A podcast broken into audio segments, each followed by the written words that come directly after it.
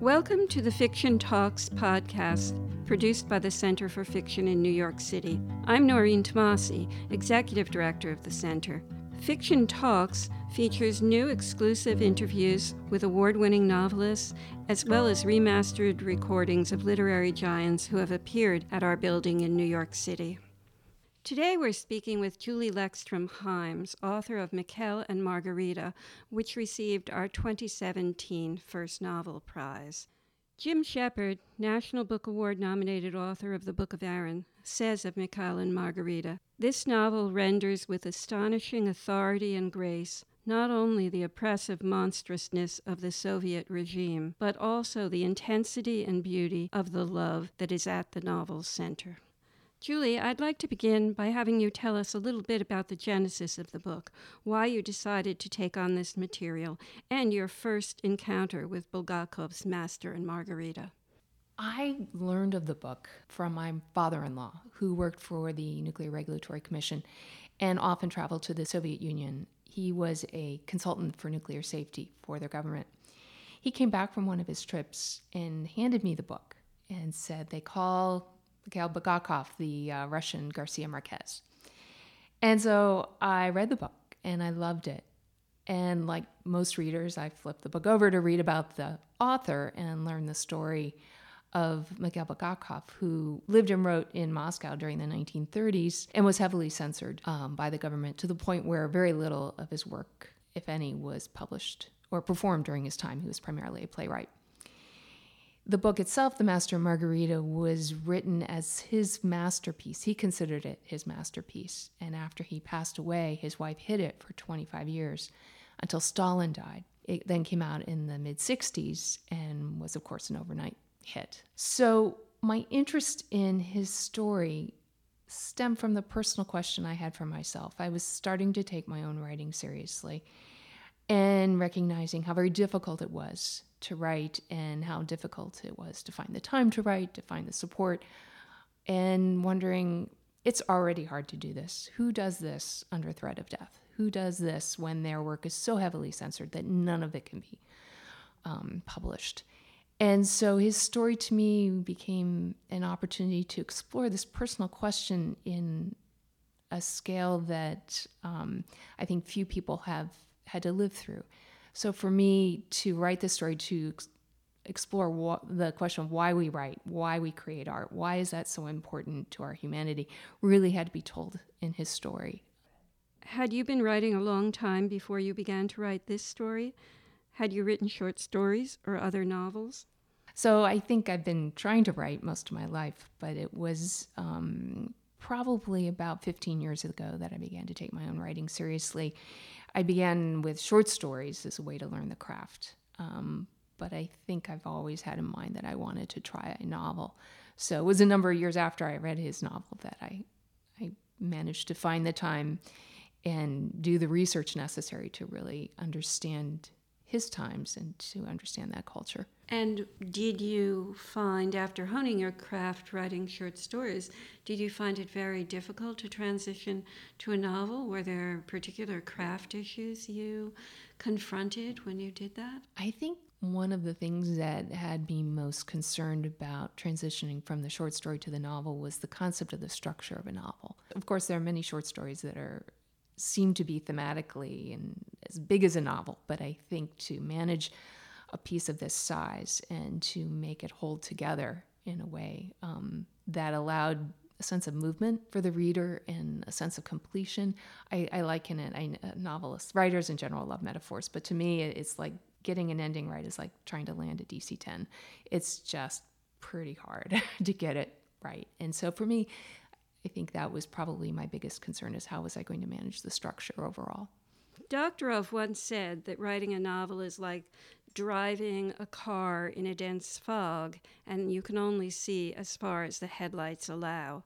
Do you find that to be true, or do you consider yourself more a writer who plots extensively before beginning the novel? Um, so I'm I'm the former. Um, and I think when I started writing it, I could jot down in three sentences what I thought was going to happen in the book um, in terms of what I thought the structure was going to look like. And it ended up being fairly close.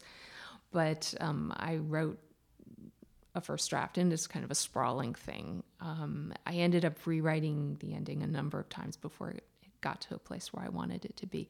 But yeah, I started out with the writing of the draft and then trying to figure out did it have any shape. When did you begin this novel? Oh, great question. 2009. That is so interesting to me because it seems so much a novel for this moment in American history, and you could not have possibly predicted that, or maybe you did predict it when you began the novel. You know, it's interesting. I again, I, I approached it because of my own personal question, but I think in writing any work, what we're striving to do is make our personal question more political or to understand it in, on a larger scale. I certainly did not predict or could not have predicted our current situation in any way, shape, or form. But I think even at that time, there was a sense of, of an increasing polarization in our country, at least, and in the world in general, in terms of the right and the left. And so, if you know my interest in that time was heightened by that in some way, or if I saw some intersection, I, I suppose that's possible. But yeah, it was the timing of it is rather unique. I would agree.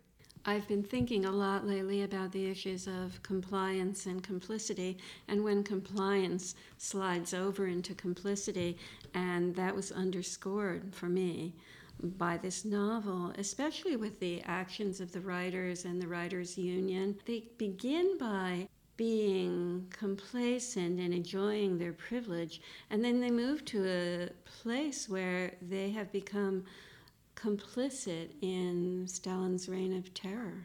Yes, and I think for the people who lived at that time, many of them felt it was an exciting time, a, a, time of change and new beginnings.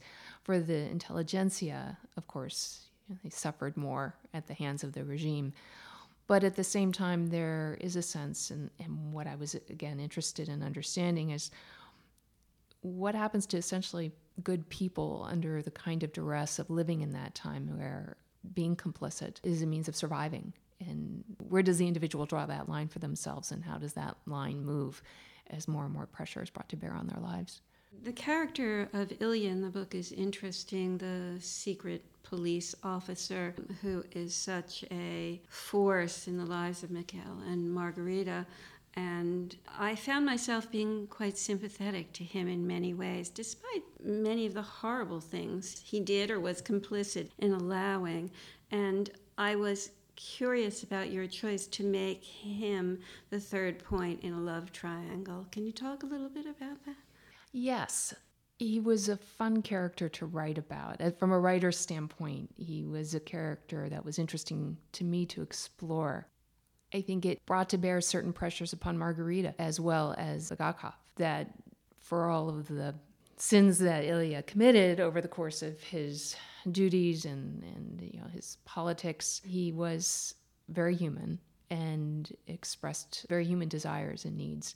And so I think it was interesting for me to write all three characters with him in particular being a force as well as a player in the story. At times, I felt almost more sympathetic to him than I did to Mikhail. Was that intentional? It certainly is something that I wanted to play with. Bulgakov, I think, like many writers, had to be selfish on some level in order to create his art.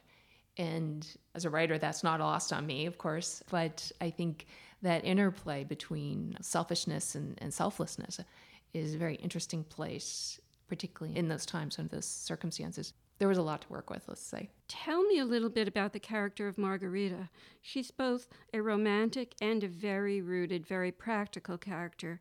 She's interesting and very complex, a woman who changes quite a bit over the course of the novel. At least it seemed to me that she did, and she challenges the people around her in interesting ways to discover who they really are. You move fluidly between the characters in the novel. I found myself longing for the Margarita parts only because she was a mystery to me in some ways. I wonder about your thoughts about that character and how she developed over the course of the novel.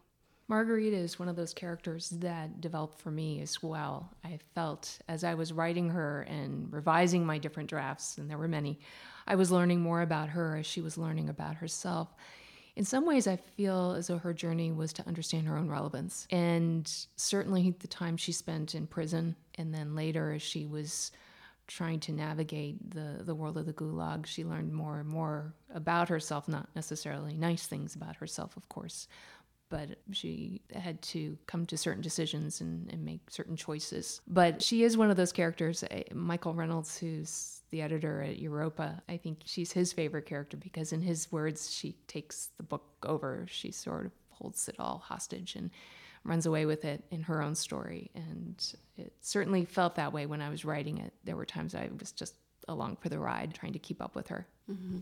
Tell me a little bit about how you found Michael or how Michael found the book, how you went from finishing it and feeling you had something you could send out to the publication of the book mm-hmm. by Europa. Yes. So, as I mentioned, I was working on this um, for a number of years, and I believe it was in um, 2011, 2012, I was attending a writers' conference, Grub Street. It's one of Boston's annual writers' conferences where they have agents and editors that you can meet with. And I met with an editor there who liked the first chapter. And unbeknownst to me, he was talking to Adam Schear behind the scenes and told him about this book. And it turns out Adam, who ended up becoming my agent, is a huge Bulgakov fan, loves The Master Margarita. And so he emailed me and asked to see some of the book. But I felt it was too early to show him anything. So he actually was quite patient and wasn't, I think, for a couple more years before I actually showed him the first 100 pages. And then after another 100 pages, he offered to represent me. And so when the book was done, he sent it out and it landed with Europa, which for me was a perfect match. I think, given their interest in translations and their interest in bringing new authors to the you know, American public, I think it was a really interesting juxtaposition to have them publish something that is written by an American, but about a very different culture. During that long process of writing and revising, did you have a trusted reader? Who was the person or people giving you the kind of feedback you needed, or maybe you didn't need that? No, I very much did have that. I work with two particular teachers who I've met over the years Margot Livesey and uh, Jim Shepard. And I have to say, when you find a teacher who just seems to speak your language and tell you exactly what you need to hear, you will do anything to continue to work with them. And so I'm happy to say I'm now good friends with both of them. But they they read the novel, each of them read it before it it went out, and were able to give me wonderful feedback on what was working and what perhaps needed more work.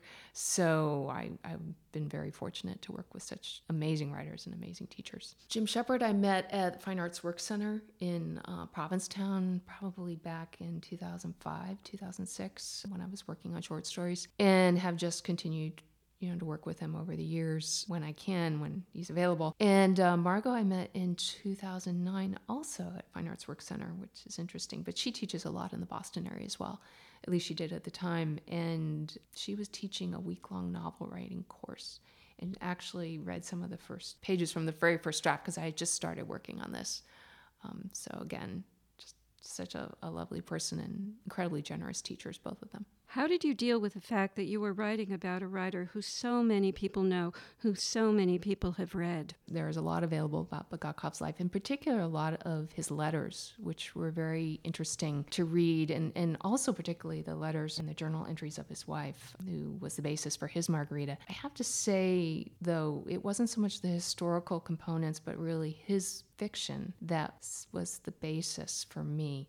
And the reason I say that, when one looks at some of his major novel works The Dead Man's Memoir, The White Guard, and then The Master Margarita. They are all highly autobiographical in the sense that you can really hear his voice, you can sense what his thematic concerns are. And he was very much also concerned with the role of art and the role of the artist, in particular, the role of the writer under the regime under which he lived. The final set, though, that really drew me to him was the collection of short stories he wrote based on his time as a country doctor, the Country Doctor's Notebook, when he was just out of the medical university and working as a, a young doctor out in the wilds of Russia. And those short stories I connected to on a very personal level. Um, they're all written in first person, they're all written in a very simple style and very direct and straightforward. And I felt like I understood him as a physician might understand.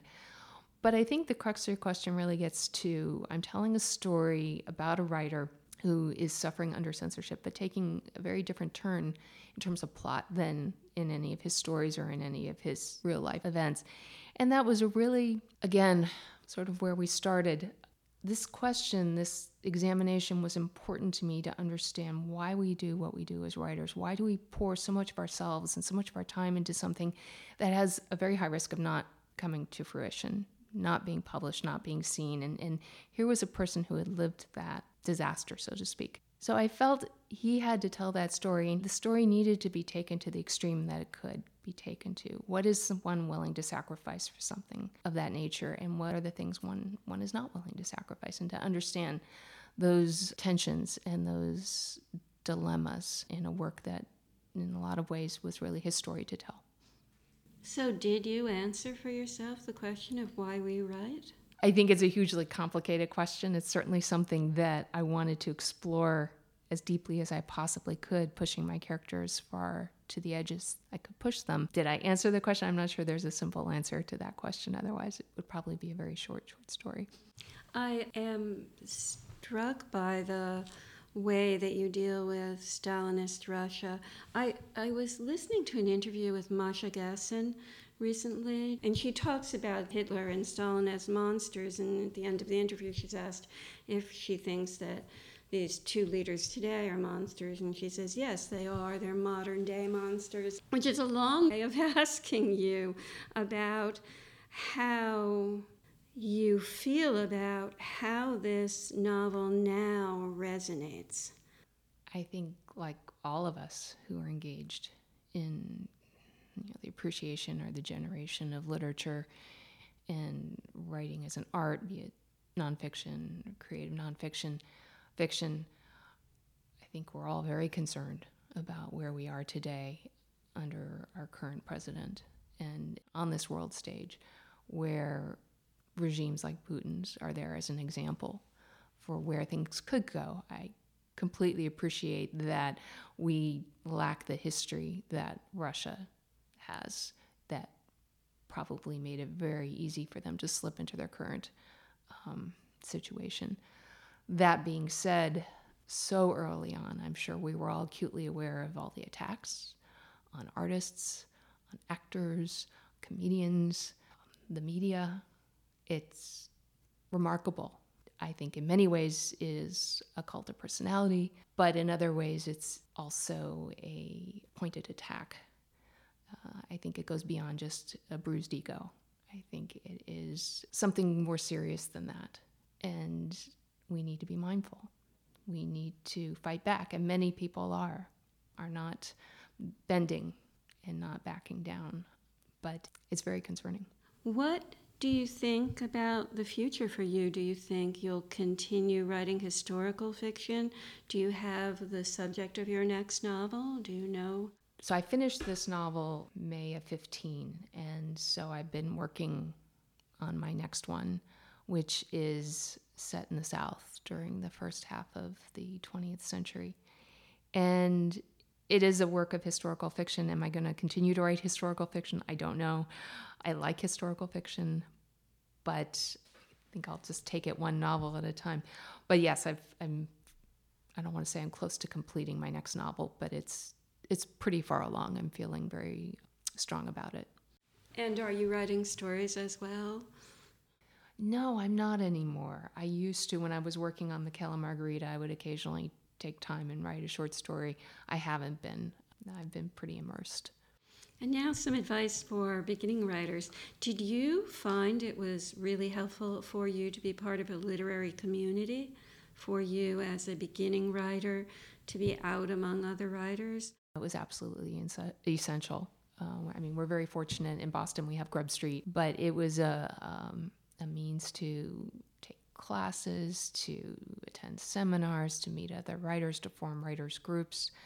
I think it's, and I know I I subscribe to this misconception for a number of years that you know writers were born, they weren't taught that one could sit in a room and generate the perfect, close to perfect novel early on when I was starting, I came across again my same father-in-law who collected uh, Scientific Americans. I was reading through one of his old issues and came across a story about chess masters. And again, I assume chess masters. You're born a chess master or you're not. That's simple. And no, turns out they are trained. They are mentored. They are trained. You can learn to be a chess master given a reasonable amount of intelligence. And this to me was striking. It, it was my call to find myself some teachers, to find myself a community to make this happen. Either I was going to make it happen or I was going to stop pretending to try. And so I, I strongly believe in the value of the literary community. It makes all the difference. I, I actually subscribe to the uh, apprenticeship model where it takes seven years to become good enough to sell your work and get money.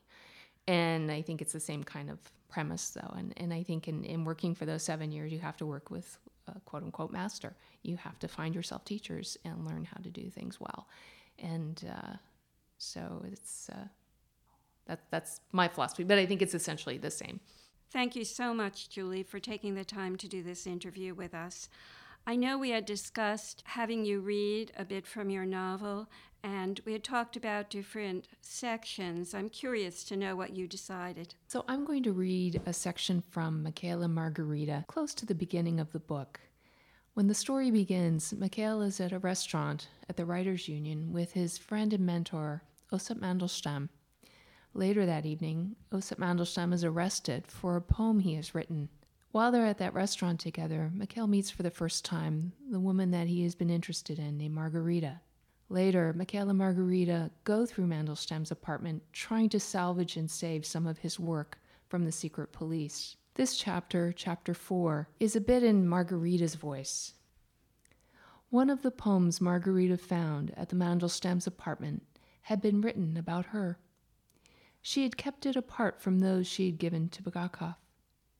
She recognized the early draft, different from the published one. It was an early version of his love. Reading it reminded her more sharply of its dissipation. They had taken risks in being together. She remembered a midsummer parties at Nadia's parents' farm. She hadn't planned to attend, but he had insisted. Even if they couldn't be together, he wanted to be able to see her in that landscape. She remembered Nadia pretending not to know, or perhaps fortifying herself against it, and she likewise pretending. She remembered their embrace, the pressure of the other woman's arm against the back of her neck, their speaking of some childhood memory they shared as though they were actually talking about it. Osip approached them then, greeting her, slipping an arm around his wife's waist. Margarita blushed, and he beamed, as though it was his doing. All seemed dangerously transparent. Later, when his visits to her apartment came less frequently, she sensed in him a recalculation of these risks.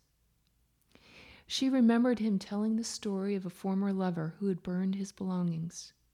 He described looking down from his apartment one morning and seeing the clothes he had left with her the books, a notebook, a few gifts, a flame in the street. He smiled as one who was mildly perplexed, yet not sufficiently bothered by the mystery to give it more thought. I would never do such a thing, said Margarita. His expression was of muted skepticism. How could either of them know of what she might be capable under those unexplored circumstances? Why did she hate you so much? she asked. I have no idea. He responded as if the thought itself was exhausting. How was it that this man, who could not commit a lie to the page, found it so easy to lie to her? Several months later, she would ask why he didn't simply break it off with her. Why not say the words? Say that he didn't want her any more. He ran a finger up the length of her thigh. Of course he wanted her, he said. He looked amused at her misery. Who wouldn't want this? he said, trying to push his finger through the fabric of her undergarments. She shoved him away and he got up to leave. What's wrong with you? she said. He'd rather invite her hatred. He'd rather she set fire to his possessions Somehow it was easier this way. Somehow he could go on